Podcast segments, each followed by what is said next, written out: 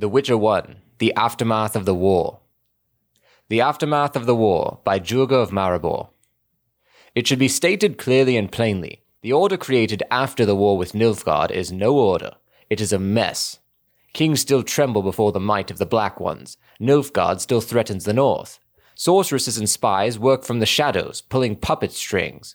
Monsters roam the roads while soldiers do what they want and oppress simple folk. A mess, I say. Amongst all the dangers, two are especially significant. The first comes from the non humans, who have assimilated only superficially. Nilfgaard has given the elves hope for a rebirth. It has placed swords in their hands and a slogan on their lips. We will know no peace while the non humans walk the earth. The second resides in the new religious movements. Only a few years ago, the cult of the eternal fire was laughed at. How can one worship fire? Some mocked it, saying maybe we should start worshipping mud or the winds. They now bow their heads before the might of the order and demonstrate themselves to be zealous neophytes.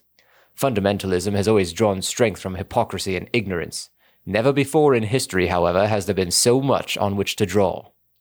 What then can an ordinary man do in such turbulent times? Maintain his integrity and decency. That's what.